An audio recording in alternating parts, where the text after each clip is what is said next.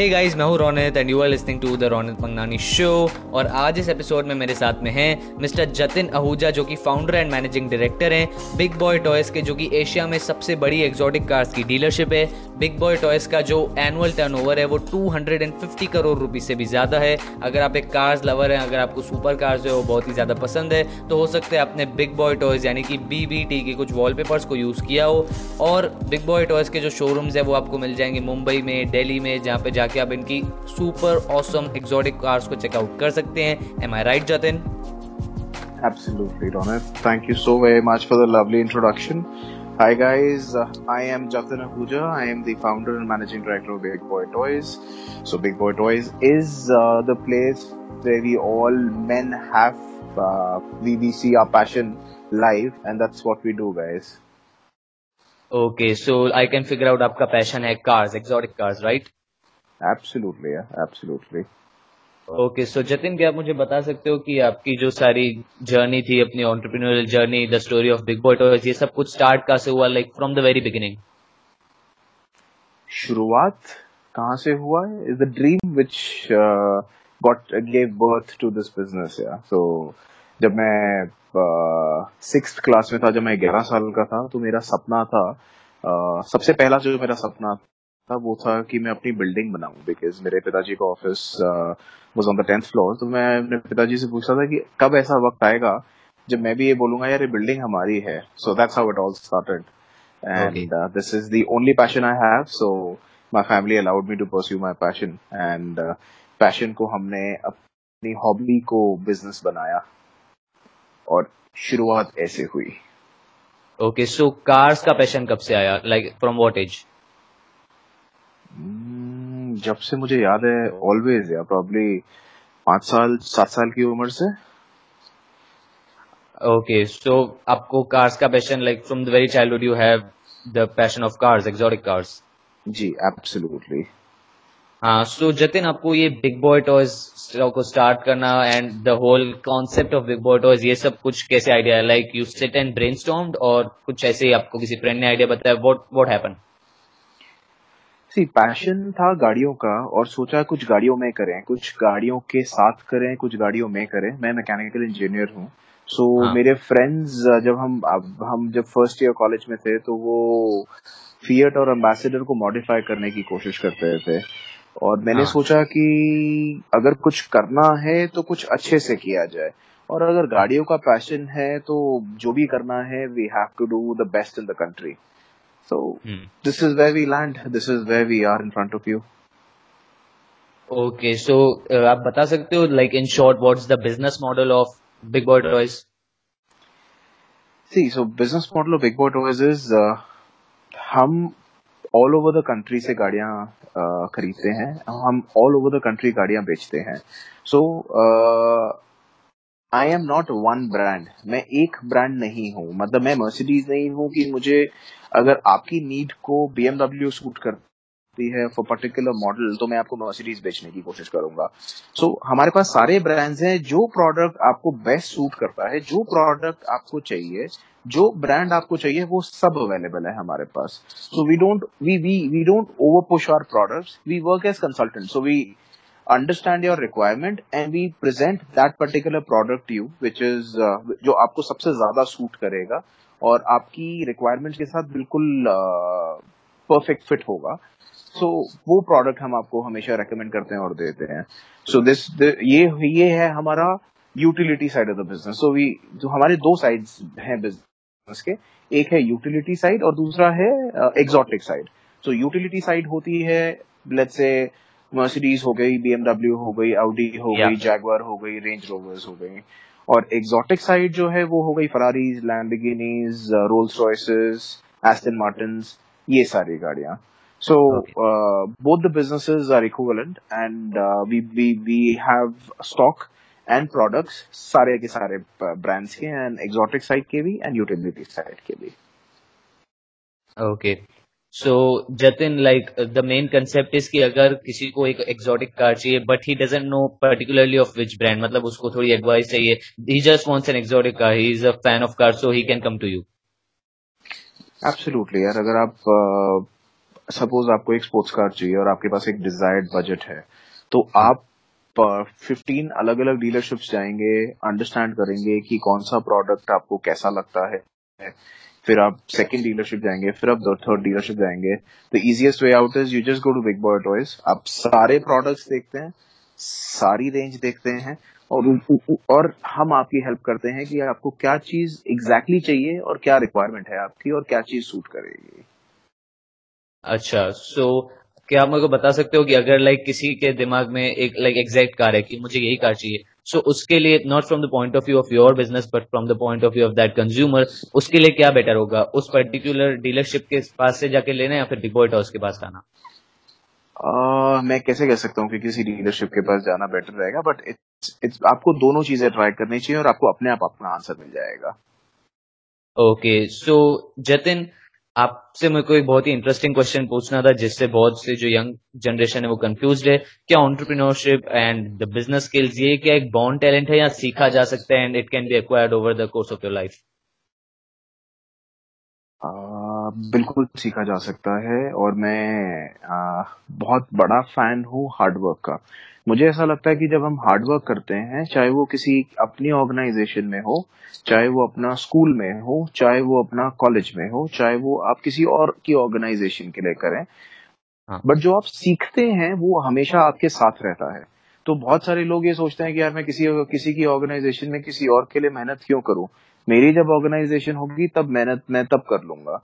सो so, हाँ. मैं ऐसा बिलीव नहीं करता हूँ जो आप मेहनत करते हैं और उसे आप जो सीखते हैं वो हमेशा आपके साथ रहता है सो so, जो आप मेहनत करते हैं वो अपनी चीज़ों के लिए करते हैं और मैं बहुत स्ट्रांगली बिलीव करता हूँ जो चीज़ आप आज कर रहे हैं वो अगर आप अच्छे से नहीं कर सकते तो आप कभी भी फ्यूचर में कोई भी चीज़ अच्छे से नहीं कर पाएँगे okay okay. So so, like like, uh, एक और भी इससे जो कंक्लूजन वो निकल सकता है कि अगर किसी ने सोच के रखा है कि मुझे किसी ऑर्गेनाइजेशन के अंडर वर्क नहीं करना है मैं मेहनत तब करूँगा जब मैं अपना खुद का बिज़नेस स्टार्ट करूँगा। पर क्योंकि उसने आज तक मेहनत की ही नहीं है उसकी कोई प्रैक्टिस है नहीं हार्डवर्क की तो वो जब बिज़नेस स्टार्ट करेगा तब भी नहीं कर पाएगा। But on the reverse side of that जब वो ऑर्गेनाइजेशन भले किसी ऑर्गेनाइजेशन के अंदर पर वो हार्डवर्क कर रहा है and then he start start his business तो उसको पहले से ही प्रैक्टिस है पहले से उसकी डेडिकेशन लाइक डेवलप्ड है उसके inside so he can work hard Absolutely, absolutely. That's that's exactly what my point is.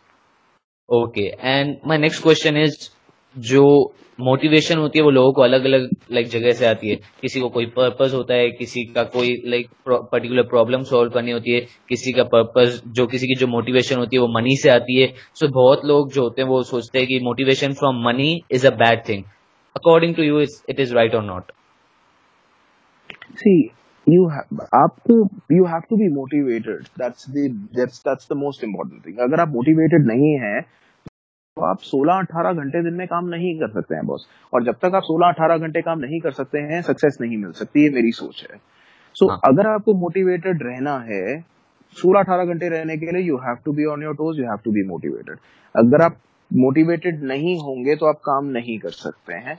आपको जिस भी चीज़ से मोटिवेशन मिलती है आप अपने गोल सेट करते हैं उनको अचीव करते हैं यू गेट मोर मोटिवेटेड आप पैसे से आपको मोटिवेशन मिलती है आपको किसी भी चीज़ से मोटिवेशन मिलती है मेरे हिसाब से कोई बुराई नहीं है। अच्छा so what's your source of motivation money I would say cars is my motivation so मेरा जो नेक्स्ट स्टेप होता है मुझे ये लगता है कि यार इसके बाद ये अपग्रेड करना है और ये चीज़ अचीव करनी है। सो so, ये छोटे छोटे टारगेट्स में बना के चलता हूँ।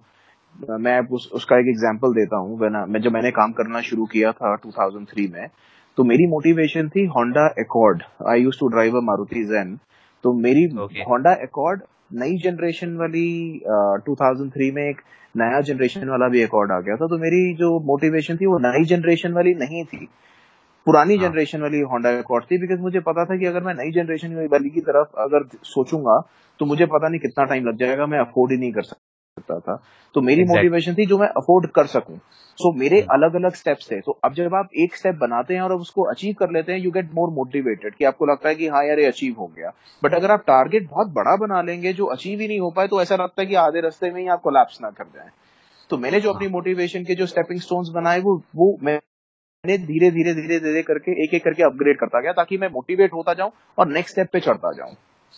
यस एंड मैंने ये चीज़ कहीं पे पढ़ी थी कि जो पैशन है मोटिवेशन है वो धीरे धीरे करके डेवलप होती है। Like as you said you achieve one goal you get more motivated then you get more motivated like that absolutely that's that's my thought process so अगर आप एक ही बारी में हम सोच लेंगे कि हम चार्टर्ड प्लेन का सपना बना लें या हम रोल्स रॉयस का सपना बना लें तो ना कभी वो पूरा होगा और ना कभी आप अभी आधे रास्ते कोलैप्स हो जाएँगे। हाँ। सो so, जतिन एक और क्वेश्चन ये मेरे मेरा आपसे कि बहुत सारे जो यंग ऑन्टरप्रिन्योर्स होते हैं जो धीरे धीरे करके सक्सेसफुल होने लगते हैं उनको अपने स्टार्टअप से या फिर कंपनी से काफ़ी अच्छा जो इनकम है वो हो जाती है। सो so, बहुत से लोग क्या करते हैं स्पेशली यंग ऑन्टरप्रिन्योर्स अगर वो इन सब एरियाज़ में सक्सेसफुल हो जाते हैं जो उनके पास पैसा आता है वो उन पैसों को अपनी सबसे बड़ी ड्रीम्स पे लगा देते हैं। लाइक फॉर एग्ज़ाम्पल उन्होंने एक बहुत ही महँगी कार खरीद ली, जिसकी जगह अगर वो वही पैसे अपने बिज़नेस में इन्वेस्ट करते हैं until it becomes establish and then उन्होंने वो कार परचेस की होती तो वो ज़्यादा अच्छा होता। So what's your thoughts on this like पहले ही जब उनकी एबिलिटी है खरीदने की तो वो करना चाहिए उनको, या फिर पहले बिज़नेस को फ़ीड करना चाहिए, ना कि अपने आप को? सर बिज़नेस रौनक बिज़नेस के लिए बिज़नेस को शुरू करने के लिए और बिज़नेस को कंटिन्यू करने के लिए बिज़नेस का हथियार है पैसा। इज़ वन ऑफ़ दी हथियार कैश और मनी सो अगर. आप सारे अगर आपके पास हथियार ही नहीं होंगे तो आप लड़ाई कैसे लड़ेंगे? अगर मतलब मैं मैं आपको अपना एग्ज़ाम्पल देता हूँ। जब मैंने पहला सबसे बड़ा डिसीज़न लिया अपनी लाइफ का जो कि पाँच लाख रुपए का डिसीज़न था तो मेरे पास पचास हज़ार रुपए की अपनी सेविंग्स थी। उसके बाद जब मैंने सेकंड सबसे बड़ा डिसीज़न लिया तो पच्चीस लाख रुपए का डिसीज़न था तो मेरे पास अपनी दस लाख रुपए की सेविंग थी। तो दस लाख रुपए की जब मेरे पास सेविंग थी तो मैं पच्चीस लाख का डिसीज़न ले पाया।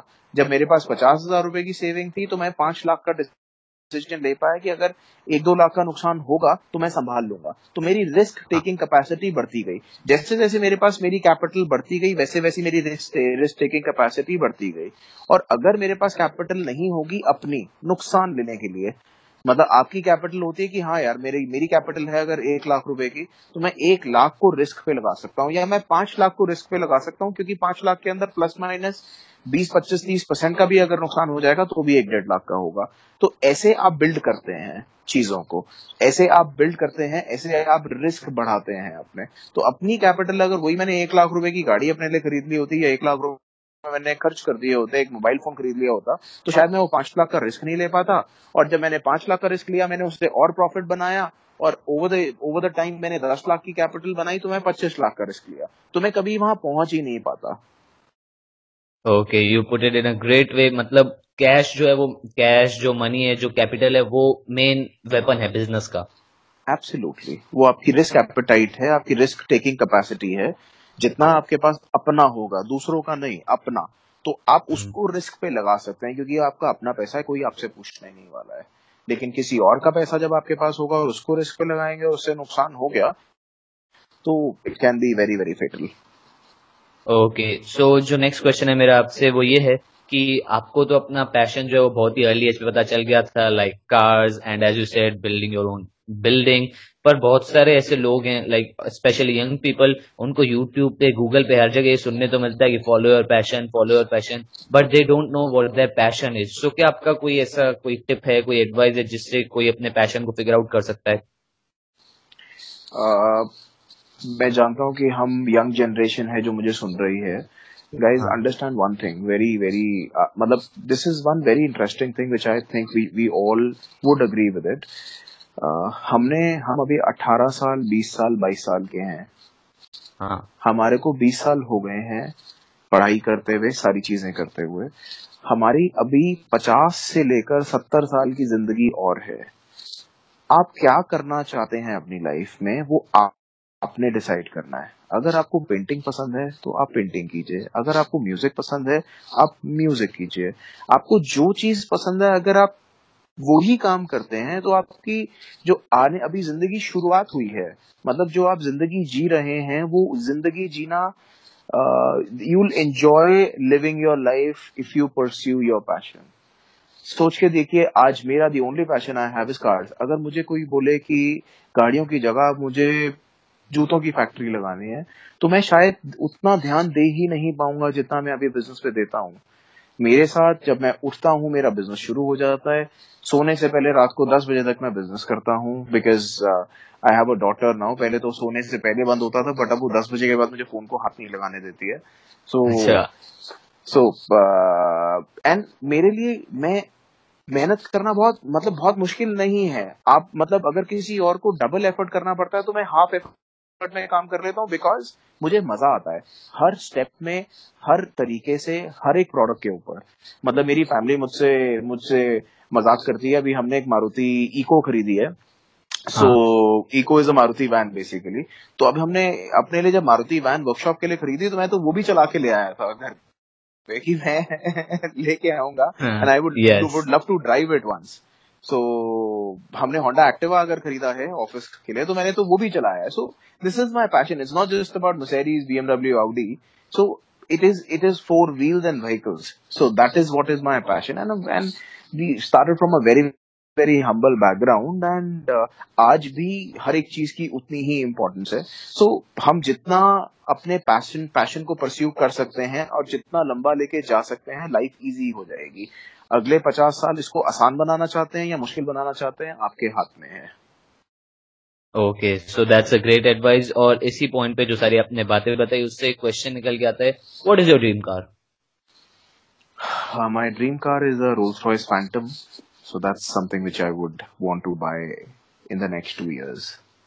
Okay and आपकी अभी प्राइमरी क्या प्राइमरी कार क्या है अभी करंटली मैं रेंज रोवर uh, चलाता हूँ I am fond of cars and I am very fond of numbers like मेरी जो गाड़ी है जो मैं चलाता हूँ उसका उसके ऊपर जो रजिस्ट्रेशन नंबर है वो 1961 का है probably that number is more expensive than the car so that car number is D D C one So okay. that's that's what my passion is.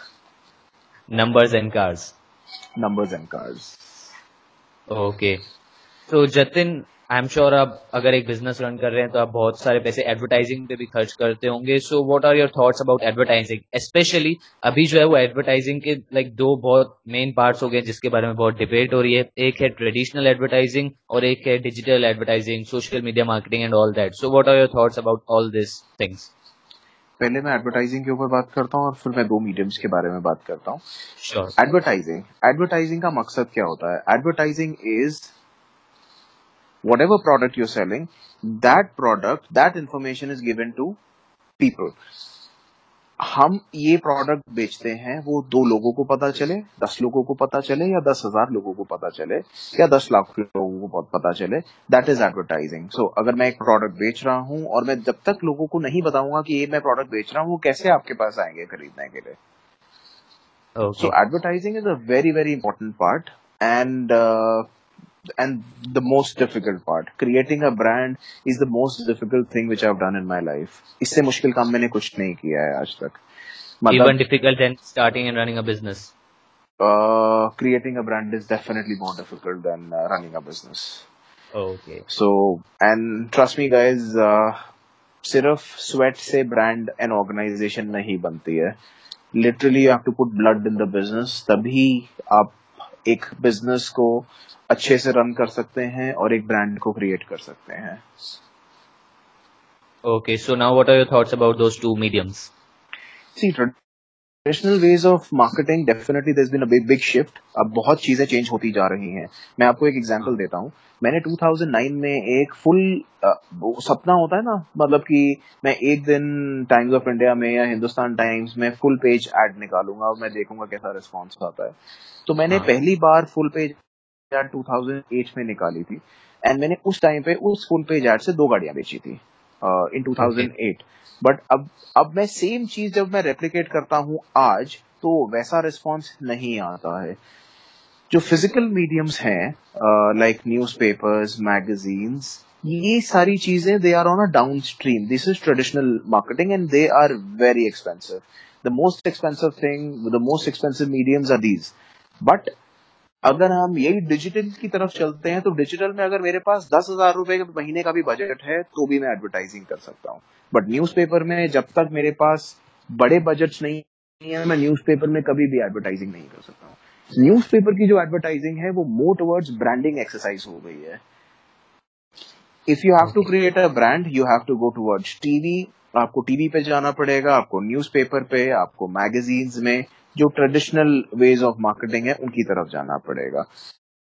अगर आपको क्विक रिजल्ट्स चाहिए आपके बजट्स कम हैं आप ब्रांड बाद में बनाना चाहते हैं पहले बिज़नेस करना चाहते हैं तो digital is the best medium is what my opinion is okay so आपका जो रेशियो रहता है वो कितना है? डिजिटल और ट्रेडिशनल पे लाइक फिफ्टी फिफ्टी और व्हाट अप्रोक्सीमेटली फिफ्टी फिफ्टी तो जतिन आपका जो ओपिनियन है वो ये है कि अगर कोई एकदम स्टार्टिंग स्टेज पे है तो उसको पहले अगर बिज़नेस करना है, ना कि ब्रांड बिल्ड करना है so that he can be in a position even to do the branding exercises so you should do digital marketing absolutely मतलब आप, पहले जब तक आप बिज़नेस नहीं करेंगे तो ब्रांड तो बहुत बाद में आता है। पहले आप बिज़नेस करते हैं प्रॉफिट बनाते हैं और उसके बाद ब्रांड की तरफ़ चलते हैं। तो मेरी ओपिनियन ये है कि आप कुछ भी शुरू करें तो आप लो बजट एडवर्टाइजिंग देखिए। आप लो बजट के अंदर हाई रिटर्न्स कैसे निकाल सकते हैं? बिकॉज़ एक लेवल तक जब तक आप नहीं करेंगे आप जब तक आउट ऑफ़ द बॉक्स नहीं सोचेंगे तब तक चीज़ें नहीं हो सकती हैं। सो so, आपको थोड़ी सी एडवर्टाइजिंग करनी है और बहुत सारे रिज़ल्ट चाहिए।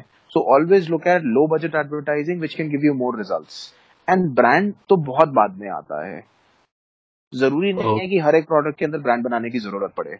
So it depends on business to business is well okay so आपको लाइक एक और पॉइंट भी है digital marketing and like traditional marketing में। Digital marketing offers you targeting जो कि ट्रेडिशनल मार्केटिंग नहीं कर पाती है। Like if you go on Facebook और on Instagram for advertising any product in the world आपको ऑप्शंस मिलता है कि इस पर्सन के क्या इंटरेस्ट होने चाहिए ये पर्सन किस एज ब्रैकेट में आना चाहिए। Even on Facebook ads you get the option के इस पर्सन की कितनी इनकम होनी चाहिए। सो so, वो टारगेटिंग वाला जो फीचर है वो इतना ज़्यादा डीप लेवल का नहीं है ट्रेडिशनल मार्केटिंग में। बिल्कुल भी नहीं है। जो डिजिटल कर सकता है वो ट्रेडिशनल तो कर ही नहीं सकता बॉस आप सिर्फ़ दस हज़ार यूनिक लोगों को बता सकते हैं ट्रेडिशनल में। लेकिन जो डिजिटल है वो दस हज़ार टारगेटेड ऑडियंस को जिनको व्हाइट कलर की शर्ट पसंद है वो भी चूज़ कर सकते हैं। उनको आप व्हाइट yes. कलर की शर्ट बेचें जो ऑलरेडी व्हाइट कलर की शर्ट खरीद चुके हैं। So it can be that detail to a geographic location कि मेरे को अगर बिज़नेस शुरू करना है, मैं दिल्ली में बैठा हूँ और मुझे केरला के एक छोटे टाउन में सामान बेचना है तो मैं वहीं एडवर्टाइज करूँगा।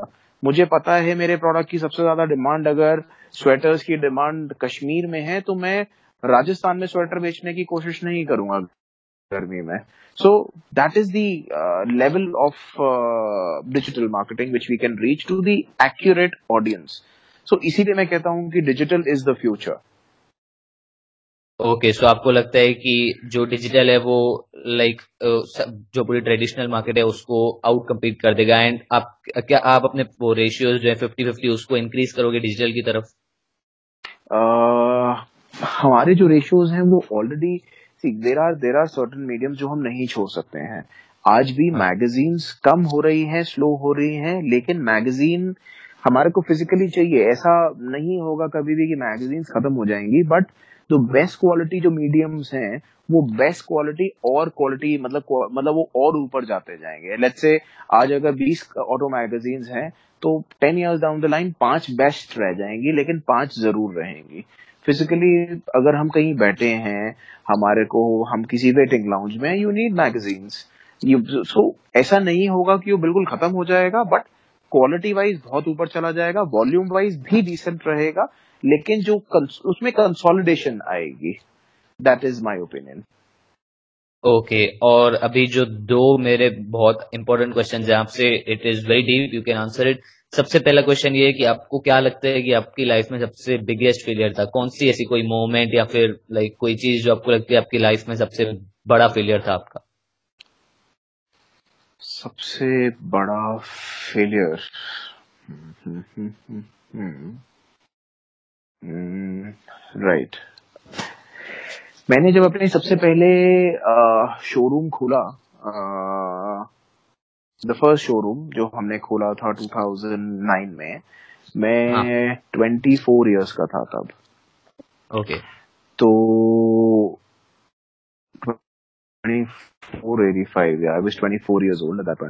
तो मैंने जब शोरूम खोला तो मैंने बहुत मेहनत करी रिसर्च करने में कि मेरे को कौन सी प्रॉपर्टी पे कैसे जाना चाहिए कहाँ पे कैसे करना चाहिए कौन सी लोकेशन होनी चाहिए हमने बहुत रिसर्च करी उसके ऊपर। मतलब रिसर्च टू द एक्सटेंट कि हमने एक रोड आइडेंटिफाई करी कि कहाँ पे मेरे को लो बजट के अंदर ज़्यादा रिजल्ट्स मिलेंगे। ज़्यादा रिजल्ट्स मुझे कैसे मिलेंगे? अगर मुझे मर्सिडीज बेचनी है या मुझे बीएमडब्ल्यू बेचनी है तो मुझे ये देखना है कि मैं जिस रोड पे शोरूम बनाना चाह रहा हूँ वहाँ से कितनी मर्सिडीज और बीएमडब्ल्यू ऑलरेडी क्रॉस कर रही है उस रोड से। Oh, तो हमने दो या सो हमने दो लोकेशन आइडेंटिफाई करी एक थी South Ex ring road and second was MG Road हम मैं वहाँ पे तीन दिन खड़ा हो खड़े होके मैंने मर्सिडीज और बीएमडब्ल्यू गिनी कि यहाँ से कितनी बीएमडब्ल्यू और मर्सिडीज जो कि मेरी टारगेट ऑडियंस है वो निकलती है। You guys would now believe कि जितनी मर्सिडीज बीएमडब्ल्यू साउथ से निकलती थी उसकी 80 परसेंट एम रोड से निकलती थी। Going from Delhi to Gurgaon 80 percent eighty percent and जो रेंटल था वो था वन फिफ्थ अगर मुझे एक लोकेशन दस लाख की मिलती थी साउथ एक्स में तो वो मेरा दो लाख रुपए में काम हो जाता था। In on the MG Road तो मैंने डिसाइड किया अगर 80 परसेंट ऑडियंस मिल रही है और वन फिफ्थ में हमारा काम हो रहा है तो मुझे एमजी रोड जाना चाहिए। बच्चे थे 24 साल की उम्र थी। कॉन्ट्रैक्ट क्लोज किया सारी चीज़ें क्लोज करी आ, सब कुछ किया। वर्बल के ऊपर ज़्यादा विश्वास किया राइटिंग में कम किया और जो लोकेशन लोकेशन हमने बनाई मेहनत करी सारा कुछ किया उस लोकेशन के ऊपर। मैंने मैंने जिनके साथ कॉन्ट्रैक्ट किया था वो कॉन्ट्रैक्ट नाइन साल नाइन इयर्स का वर्बली था। उसके बाद मैं यूएस चला गया था अपनी research in R and D के लिए। We were researching on few cars और मैं वो लोकेशन वो प्रॉपर्टी को मैंने अपने आर्किटेक्ट को हैंड ओवर कर दिया था। सो so, वो प्रॉपर्टी हमने टू लाख रुपीज़ रेंट पे क्लोज करी थी in the year 2009 for a nine year lease so so, मतलब hmm. आज तक उस प्रॉपर्टी पे मेरे को दो लाख रुपए पे और with increment of five percent per per year आज तक मुझे वहाँ पे होना चाहिए था बट गलती हाँ. मेरे से ये हो गई थी कि हम थोड़ा सा बातों पे और जबान पे हम विश्वास कर गए ऐसा ऐसा कभी कभार आपकी लाइफ में भी मौका आता है कि आप विश्वास कर जाते हैं और सामने वाले लोग आपके विश्वास के लायक नहीं होते हैं। आपने क्योंकि चीज़ें प्रॉपर डॉक्यूमेंटेशन नहीं करे थे बिकॉज़ वो आपके सर्कल से लोग थे। और मुझे ऐसा लगा यार कि वो रियल एस्टेट वाले हैं तो रियल एस्टेट वाले लोग मतलब एक बार जो जबान दे देते हैं वो तो करते ही करते हैं because real estate business work on your words so हमने क्लोज किया या हमने वो क्लोज करी ट्रांजेक्शन टू लैक्स में ट्रांजेक्शन क्लोज करी बट इन पेपर वर्क जब वो, और मैंने कंस्ट्रक्शन शुरू कर दिया, जब वो कंस्ट्रक्शन ऑलमोस्ट एक महीने में कंप्लीट हो गई और मैं उनके साथ कॉन्ट्रैक्ट क्लोज करने के लिए बैठा कि यार हमने जो एग्री किया है let's let's pen it down तो उन्होंने मुझे मुझे कुछ अलग अलग बहाने देने शुरू कर दिए कि नहीं, अभी कर लेंगे, बाद में कर लेते हैं। अब मेरा सीए मुझे अलाउ ही नहीं कर रहा कि एक साल से ज़्यादा का कॉन्ट्रैक्ट करो। तो सारी चीज़ें हमने बोला, चलो ठीक है अब एक साल, हर साल कॉन्ट्रैक्ट करेंगे हमारे साथ तो कोई प्रॉब्लम नहीं है। हर साल कर लेंगे अगर आपका सीए अलाउ नहीं कर रहा। But second third year onward जी उन्होंने मेरे को अजीब अजीब सा प्रेशर देना शुरू कर दिया कि अब आप छोड़ दो, अब हम आपको नहीं देना चाहते, अब मेरे और पार्टनर्स और हैं उस प्रॉपर्टी के अंदर, मैं आपको नहीं देना चाह रहा हूँ, मैं देख लूँगा। तो मतलब उस प्रॉपर्टी पे मैं पाँच साल रुका हूँ। और आप लोग बिलीव नहीं करेंगे, क्योंकि मैंने वो डॉक्यूमेंट साइन नहीं किया था तो जो चीज़ मुझे two and half lakh rupees की कॉस्ट करनी चाहिए थी, उसके मैं seven and half eight lakh rupees पे कर रहा था अननेसेसरली और ऊपर से प्रेशर अलग से था कि इसको छोड़ो, आप बाहर जाइए, हमारे को किसी और को रेंट पे देनी है property so that is one nine years का कॉन्ट्रैक्ट था और आपको three four years two three years में प्रेशर देना स्टार्ट के बाद ही मुझे प्रेशर आना शुरू हो गया था तो मेरे को लगता था कि यार मैं अब जा भी रहा हूँ ऑफ़िस पता नहीं अगले साल कंटिन्यू हो पाएगी पता नहीं दो साल के बाद कंटिन्यू हो पाएगी पता नहीं तीन महीने के बाद कंटिन्यू हो पाएगी या नहीं हो पाएगी। तो मैंने बहुत अपना पीस ऑफ़ माइंड बहुत खराब किया उस प्रॉपर्टी की वजह से और एंड में आके मैं जिस चीज़ के मुझे ढाई लाख देने थे, मैं साढ़े सात, आठ लाख रुपए दे रहा तो मतलब मेरी बहुत ज़्यादा प्रॉफिटेबिलिटी हैम्पर हुई उस डिसीज़न की वजह से और पीस ऑफ़ माइंड मतलब मैं पेंट कराने जाता था बिल्डिंग तो मुझे लगता था, यार, पता नहीं, दो महीने में ना निकाल दें। मतलब मैं उसको मेंटेन भी नहीं कर पा रहा था properly so this was one mistake which I did मतलब गाइज़ जो काम जिस तरीके से होता है उसके शॉर्टकट्स नहीं होते हैं। आपको जो काम करना है उसको प्रॉपरली कीजिए। और डॉक्यूमेंटेशन का काम डॉक्यूमेंटेशन से ही होता है। आपकी नियत अच्छी है आपकी थॉट प्रोसेस अच्छी है इसका मतलब ये नहीं है कि आपको भी अच्छे लोग ही मिलेंगे। बट जनरली ऐसा होता एक्चुअली जो लोग थे वो लाइक स्ट्रेंजर जब नहीं थे। You said that they were from the word of mouth या they were from the circle sir they were from the circle and इसी चक्कर में शायद हमारे से चूक हो गई बट प्रोबेबली uh, मुझे ऐसा लगता है कि अगर वो डिसीज़न मेरा प्रॉपर होता तो मैं uh, शायद एक डेढ़ साल एडवांस में ज़रूर होता आज तो I lost one one and half half years of mine, guys. So don't make these mistakes like what I did. But जब हम बिज़नेस करते हैं, guys, mistakes तो होती हैं. जो भी मिस्टेक आपको सब एक ये चीज़ मेक श्योर sure करनी है कि अगर आपसे कोई मिस्टेक हो रही है तो मिस्टेक कभी रिपीट नहीं होनी चाहिए बट अब उसका फ्लिप साइड देखिए। ये हो गई आपकी मिस्टेक और उसका मिस्टेक का फ्लिप साइड ये है कि मैंने उस टाइम पे सोच लिया था, आप हमेशा अपनी मिस्टेक्स को, अपनी नेगेटिव्स को उतना ही पॉजिटिव कर सकते हैं। अगर आपका negative is minus ten then जो रिज़ल्ट आएगा उसका पॉजिटिव का वो भी प्लस टेन ही आएगा। अब मैं आपको एग्ज़ाम्पल उसका देता हूँ कि ये मेरे साथ हुआ तो उसके बाद मैंने डिसाइड कर लिया, यार मैं और मेहनत करूँगा, और मोटिवेटेड होऊँगा, और ज़्यादा एफर्ट डालूँगा और अपनी बिल्डिंग्स बनाऊँगा। आज हमारे पास जो अपना इंफ्रास्ट्रक्चर है जितना भी हमारे पास बिग पोर्टर्स के पास इंफ्रास्ट्रक्चर है वो सारा ओन्ड है owned by the company so we have bought it and then we have built it so it is business and life is about deriving the best out of the worst. If you can convert that then nobody can stop you guys. Okay so जो next question है वो ये है कि जो business कभी भी कोई स्टार्ट कर रहा है आई होप कि आपको भी ये फीलिंग आई होगी। I think you might also have experience this feeling कि जब भी कोई बिज़नेस स्टार्ट कर रहा है, एक छोटी सी फीलिंग रहती है सेल्फ डाउट की कि क्या मैं जो कर रहा हूँ वो सक्सेसफुल होगा भी नहीं, ये जो मैं पैसे डाल रहा हूँ उसका कुछ रिटर्न आएगा भी नहीं। और फिर बहुत लोग कंफ्यूज से रहते हैं कि ये जो हम कर रहे हैं, सही डायरेक्शन में जा रहे हैं, नहीं जा रहे हैं, काम जो है वो सही से होगा, नहीं होगा सक्सेस जो है मिलेगी, नहीं मिलेगी। So how to overcome that boss मेरी ओपिनियन ये है कि अगर आप बिज़नेस प्लान की बात करेंगे ना हम जितने भी लोग कभी सड़क पे चलते देखते हैं जितने भी लोगों से हम मिलते हैं चाहे हम उनको मेट्रो में मिले चाहे हम उनको ट्रेन में मिले चाहे हम उनको फ़्लाइट में मिले आप अगर दस लोगों से मिलेंगे या दस हज़ार लोगों से मिलेंगे तो उन दस हज़ार के दस हज़ार लोगों के पास एक अच्छा बिज़नेस प्लान और एक अच्छा बिज़नेस आइडिया ज़रूर है हाँ. लेकिन point to be noted is उन दस हज़ार में से कितने लोग उस बिज़नेस प्लान के ऊपर इम्प्लीमेंट करते हैं और अमल करते हैं? वो होंगे हाँ। उन दस हज़ार में से दस लोग। तो सक्सेस या फेलियर वो उन दस लोगों को मिलती है out of ten thousand people जो कुछ ट्राई करते हैं कुछ कोशिश करते हैं। जो कोशिश करेगा डूबेगा वही जो तैरने की कोशिश करेगा। अगर आप कोशिश ही नहीं करेंगे सिर्फ़ माइंड में ही सोचते रहेंगे कि ये बिज़नेस प्लान फेल हो जाएगा या ये बिज़नेस प्लान सक्सेसफुल हो जाएगा तो कैसे फेल होगा, कैसे सक्सेसफुल होगा? Guys you have to go all out आपको रिस्क लेना पड़ेगा। मैंने बहुत बड़े बड़े रिस्क लिए हैं। मेरे पास कुछ था ही नहीं लूज करने के लिए, यार। जब मेरे पास कुछ नहीं था तो मेरे बिज़नेस डिसीज़न जो रिस्क थे, वो बहुत हाई थे और मैं किसी भी तरीके का रिस्क ले जाता था। अब जब आपके पास चीज़ें हैं लूज करने के लिए तो आपकी रिस्क एपेटाइट कम होती जाती है। दो चीज़ों से आपकी रिस्क एपेटाइट कम होती जाती है जब आपके पास बहुत कुछ होता है लूज करने के लिए या थोड़ा आपके पास कुछ होता है लूज करने के लिए और दूसरा होता है एज फैक्टर। तीसरा एक पॉइंट हम्म। और है when you get married and you get responsibilities तो आपकी रिस्क एपेटाइट और कम हो जाती है।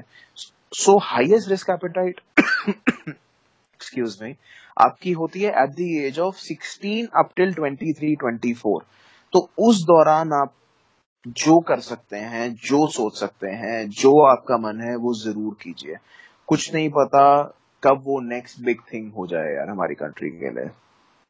ओके okay, और अभी ये जो ऑडियंस है अभी जो इस पॉडकास्ट को सुन रही है most of them are in the age bracket which you told 16 to 23 24 25 so guys go all out enjoy your life do whatever you feel like. और मेरी ओपिनियन ये है कि यदि जब आप साठ साल की उम्र में बैठे होंगे तो ऐसा रिग्रेट ना हो यार कि मैं करना चाहता था और मैं कर नहीं पाया। सक्सेसफुल वही होगा या फेलियर उसी के साथ ही होगा जो कोशिश करेगा। कोशिश करनी बहुत ज़रूरी है। ओके okay, सो so एक क्विक क्वेश्चन मुझे मुझे अभी दिमाग में आया आपकी कुछ बातों को सुन के do you know Gary Vaynerchuk sorry boss मेरी रिसर्च मैं सिर्फ़ अपने धंधे पे ही टाइम दे पाता हूँ और इसके अलावा टाइम मिल ही नहीं पाता है। प्लीज़ आप मुझे बताइए, मैं नहीं जानता हूँ। No actually is an American entrepreneur Gary Vee और उनकी बातें सेम आपने जो पिछला वाला अपना पॉइंट बोला कि यू आपको कोई रिग्रेट नहीं रहनी चाहिए फ्यूचर में when you are 60 years old और when you go go in your old age Gary Vee जो कि गैरी वेनरचक वो भी ऐसी ही बातें करते हैं। And he is on the path to become the most impactful entrepreneur of the generation do check him out Sure, sure. Definitely, I'm gonna do that. Okay so जो next question है जो जो पूरा मेन क्वेश्चन था उसका reverse है कि आपको क्या लगता है आपकी लाइफ में सबसे बड़ी अचीवमेंट क्या थी सबसे बड़ी सक्सेस राइट उसके लिए थोड़ा सा टाइम देना पड़ेगा गाइज़ आपको सो it's it's a little long story but मैं उसको कोशिश करता हूँ छोटे से छोटा करने की Sure. And that that has been the biggest day of my life. Uh, whatever I am today is because of let me let me start now. Uh, जब मैं कॉलेज में था तो मैं एक्सीडेंटल uh, गाड़ियाँ रिपेयर करता था। Accidental गाड़ियाँ मैं इसलिए रिपेयर करता था बिकॉज़ मेरे फ्रेंड्स फियट और एम्बेसडर्स को मॉडिफाई करने की कोशिश करते थे बिकॉज़ मैं मैकेनिकल इंजीनियर हूँ। सो मैंने सोचा यार एक बार कोई एक्सीडेंटल गाड़ी रिपेयर करके देखते हैं क्या पता उसको बेच के पैसे बच जाए। सो दैट्स हाउ ये मेरा बिज़नेस प्लान था जो शुरू हुआ। नाउ अब जब एक्सीडेंटल गाड़ियाँ हम रिपेयर करना शुरू हुए उसके बाद सबसे बड़ा सपना क्या होता है कि जब आप एक्सीडेंटल गाड़ी रिपेयर करते हैं तो आप सबसे बड़ी गाड़ी जो इंडिया में अवेलेबल है उसको रिपेयर रिपेयर करें। सो so, मैंने गाड़ियाँ at the age of seventeen and the biggest dream जो मेरा था वो था कि मैं एक दिन अपने लिए मर्सिडीज एस क्लास खरीदूँगा। और मेरा टारगेट था कि मैं 45 ईयर्स की एज तक ये टारगेट पूरा करूँगा। सो आई फोर्टी फाइव हो गए पच्चीस और तीन अट्ठाईस साल हो गए मेरे पास। मेरा जो मैंने अपने आप को टारगेट दिया था आ, हाँ. ये मतलब ये चीज़ पूरा करने के लिए। और 2005 के अंदर पच्चीस जुलाई 2005 के अंदर फ्लड आया था बॉम्बे के अंदर। तो उसके अंदर हम्म। बहुत सारी गाड़ियाँ पानी के अंदर नीचे चली गई थी। सो उनको हाइड्रोस्टैटिक डैमेजेस कहते हैं on a particular on on a car so twenty fifth and twenty six जुलाई को जो बाढ़ आई थी उसके अंदर कई सारी एस क्लासेस खराब हुई थी। अब सबसे बड़ा सपना क्या था कि एक दिन अभी अभी क्या रिपेयर करते थे हम? Tata Indica Fiat Palio Maruti eight hundred that's what we use to repair Sapna hmm. क्या था कि एक दिन एस क्लास खरीदनी है। तो अब हमारे को पहली गाड़ी मिल गई एस क्लास जो पानी में डूबी थी। अब इंटरेस्टिंग हम्म। बात उस गाड़ी के अंदर ये थी कि गाड़ी नई गाड़ी उस टाइम पे 2005 में आती थी 68 लाख रुपीस की। और जो रिपेयर का बिल था उस गाड़ी के ऊपर वो था 75 लाख रुपीस का। अब आप हम्म। पूछेंगे कि ये कैसे हो सकता है? वैसे अगर आप मारुति 800 खरीदते हैं तो वो गाड़ी आती है टू लैक्स की। अगर आप स्पेयर पार्ट असेंबल करके एक मारुति 800 बनाए तो वो गाड़ी आपको कॉस्ट करेगी नाइन लाख रुपीज़ की। नाइन लाख रुपीज़ यस मतलब the spare part are way more expensive than the car put together अगर हम स्पेयर पार्ट्स को कंबाइन करेंगे तो गाड़ी बन जाएगी। गाड़ी से वो चार गुना एक्सपेंसिव या साढ़े चार गुना एक्सपेंसिव स्पेयर पार्ट्स आपको पड़ते हैं। सो so, तो हमने सोचा मैंने मैं और मेरा फ्रेंड हम इकट्ठे गाड़ियों का बिज़नेस हमने शुरू किया था। सो so, अब सबसे बड़ा ड्रीम था कि एस क्लास लेनी है। हमने सब कुछ करके कोशिश करके हमने ये गाड़ी खरीद ली। मतलब पापा से बोला सबसे बोला अंकल से बोला कि हमारे को कैपिटल चाहिए बिज़नेस करने के लिए सारी चीज़ें। मतलब हमने बहुत कोशिश करी और हमने ये गाड़ी खरीदी। अब हमने ये गाड़ी क्यों खरीद पाए हम? क्योंकि मेरे पास अपनी पाँच छह लाख रुपए की कैपिटल उस टाइम तक इकट्ठी हो चुकी थी।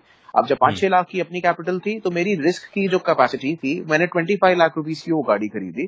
तो मेरी risk appetite was high because मेरे पास अपने पाँच लाख थे और मैंने अपने पिताजी को ये बोला कि यार अगर मेरे को नुकसान भी हो गया तो दस एक लाख रुपए से ज़्यादा का नुकसान नहीं होगा। पाँच लाख मेरे पास अपने हैं पाँच लाख का रिस्क आप भी ले लीजिए।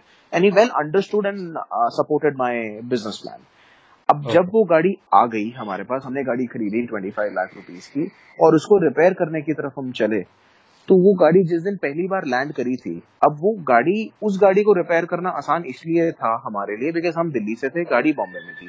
जब गाड़ी हाँ. पानी में चली गई थी वहाँ पे तो सारी की सारी वर्कशॉप्स फुल थी।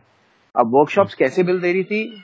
वहाँ पे अब जब आपके पास सौ गाड़ियाँ पानी में चली गई हैं और डूब गई हैं तो आप एक एक गाड़ी का एस्टिमेट बना ही नहीं सकते। उन्होंने एक एस्टिमेट बनाया कि ये पच्चीस पार्ट्स गाड़ी में डलेंगे ही डलेंगे। इतना बिल है अगर आपको चेंज कराना है तो आप बता दीजिए। क्योंकि उनके पास टाइम ही नहीं था। मतलब वर्कशॉप है पचास गाड़ियाँ हैंडल करने के लिए और अचानक से 200 गाड़ियाँ आ जाती है आपके पास तो आप कैसे हैंडल कर पाएँगे? तो वही गाड़ी हम दिल्ली लेके आए जो कि जो यहाँ की यहाँ की वर्कशॉप कंपेरेटिवली बहुत फ्री थी बिकॉज़ यहाँ पे मतलब वर्कशॉप में गाड़ी रिपेयर करना was very easy so because वहाँ पे लोड बहुत ज़्यादा था यहाँ पे लोड कम था। तो हम गाड़ी लेके आए। जिस दिन हम गाड़ी लेके आए हमने गाड़ी चेक करी हमने आ, उसको रिपेयर करना शुरू किया। और जब हमने रिपेयर करना शुरू किया कि कोई भी एक गाड़ी को स्टार्ट करने के लिए अगर आपको इंजन से गाड़ी स्टार्ट करनी है तो दो चीज़ों की रिक्वायरमेंट होती है। एक होती है करंट इन दी इंजन और दूसरा होता है फ्यूल अगर ये दोनों चीज़ें आ रही हैं और आप सेल्फ मारेंगे तो गाड़ी स्टार्ट हो जाएगी। हमने गाड़ी को स्विच ऑन किया हमने हवा मारी सारी चीज़ें करी उसको ड्राई किया। पहले दिन ही हमने स्विच ऑन किया और हमने सेल्फ मारने की कोशिश करी तो गाड़ी स्टार्ट नहीं हुई क्योंकि करंट आ रहा था फ्यूल नहीं आ रहा था। हमने फ्यूल का जो कपलर था फ्यूल पंप का वो निकाला उसमें से पानी निकला हवा मारी वापस लगाया सेल्फ मारा गाड़ी स्टार्ट हो गई। सो so, okay. जब वो गाड़ी स्टार्ट हो गई तो उसी दिन मतलब उसके विद इन थर्टी डेज़ मैंने उस ट्वेंटी फाइव लाख रुपीज़ के कैपिटल के साथ ट्वेंटी फोर लाख रुपीज़ का प्रॉफिट कमाया था और मेरी उम्र थी बीस साल। Twenty four lakh rupees in profit yes within thirty three days that car was sold and that was the first Mercedes of my career and that was the day, that that has been the biggest day of my life, जब मैंने वो self मारा और वो गाड़ी start हो गई। मतलब वो दिन अगर मेरे पास मतलब उससे बड़ा दिन मेरी लाइफ में कभी भी नहीं हो सकता, अगले सौ सालों तक नहीं हो सकता। So that day was the day when I proved myself to the whole world की जो मेरा बिज़नेस का जो कॉन्सेप्ट था या जो मेरा आइडिया था कि मैं इस गाड़ी को मैं रिपेयर कर सकता हूँ और मैं बेच सकता हूँ। और मैं सबसे पहला काम है इसको मैं रिपेयर कर सकता हूँ वो पूरा हो गया था। और uh, मतलब मतलब आप सोच नहीं सकते हैं कि at the age of twenty when you when you are able to do something which you have thought of मतलब something this is probably the biggest thing which I would have ever done मैंने पाँच लाख रुपए दो साल काम करके जोड़े उसके बाद मेरे पास चौबीस लाख और आ गए उसके बाद तो हमने मतलब कुछ छोड़ा ही नहीं ना बॉम्बे में मतलब अठारह गाड़ियाँ पानी में गई थी अगर और सेल पे हुई आई थी तो सत्रह गाड़ियाँ हमने खरीदी बिकॉज़ यही यही तो कॉन्फिडेंस होता है आपका बिज़नेस का। और वो जो इनिशियल सेल थी उससे आपको और कॉन्फिडेंस मिल गया। यस एब्सोल्युटली हमारे पास अपनी कैपिटल थी काम करने के लिए। Okay okay. और किसी और ने ट्राई नहीं किया था। हमारे को पता था कि कैसे कैसे क्या क्या चीज़ें करनी है। और उससे कैपिटल बनती गई बढ़ती गई बढ़ती गई और आज बिग टॉयज आप लोगों के सामने है। Great.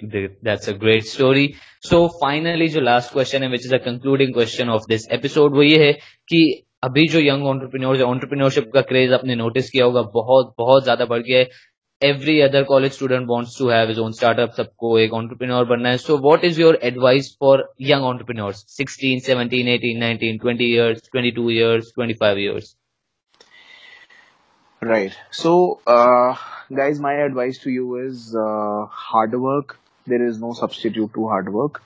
That's the biggest thing which I always believe in. Secondly अगर आपके पास कभी भी कोई बिज़नेस आइडिया है जैसे मैं पहले भी बोल चुका हूँ सिर्फ़ बिज़नेस अच्छा बिज़नेस आइडिया होने से कुछ नहीं होता है आपको उसके ऊपर मेहनत करनी पड़ती है आपको ट्राई करना पड़ता है और अगर आप कभी एडवाइस ले रहे हैं किसी से भी so don't take advice from everyone because मेरी बड़ी स्ट्रांग ओपिनियन है कि आप अगर एडवाइस ले रहे हैं तो सामने वाला बंदा प्रोबेबली आपको ये जज करना ज़रूर है कि वो केपेबल है आपको एडवाइस देने के लिए। मतलब अगर आप uh, मतलब is he the right person who can advise you on a particular subject and जब आप एडवाइस ले लें you don't need to take consent of two hundred different people one right person और two right people if they can advise you on your business plan and they advise you, right? And आपकी gut feeling कहती है, yes तो go for it, guys. उससे ज़्यादा आपको consent लेने की ज़रूरत नहीं है। Don't waste your time make sure that आपके अंदर से आवाज़ आए कि yes this is my business this is my business plan and this is what I want to do I think you should proceed okay that's a great advice तो इसी के साथ में हम आ गए इस एपिसोड के एंड में। Thank you so so much Jatin for joining this episode Anytime, anytime, anytime, boss. It was a pleasure. It was uh, lovely, Ronit.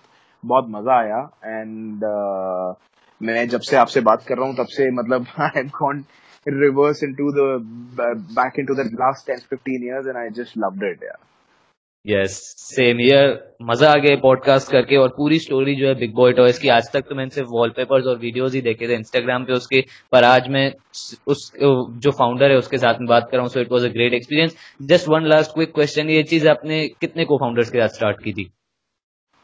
Big boy toys सी हमने जब शुरू किया था कॉलेज में तो मैं और मेरे मेरा friend Rahul uh, Mahendru, we both uh, started it 2003.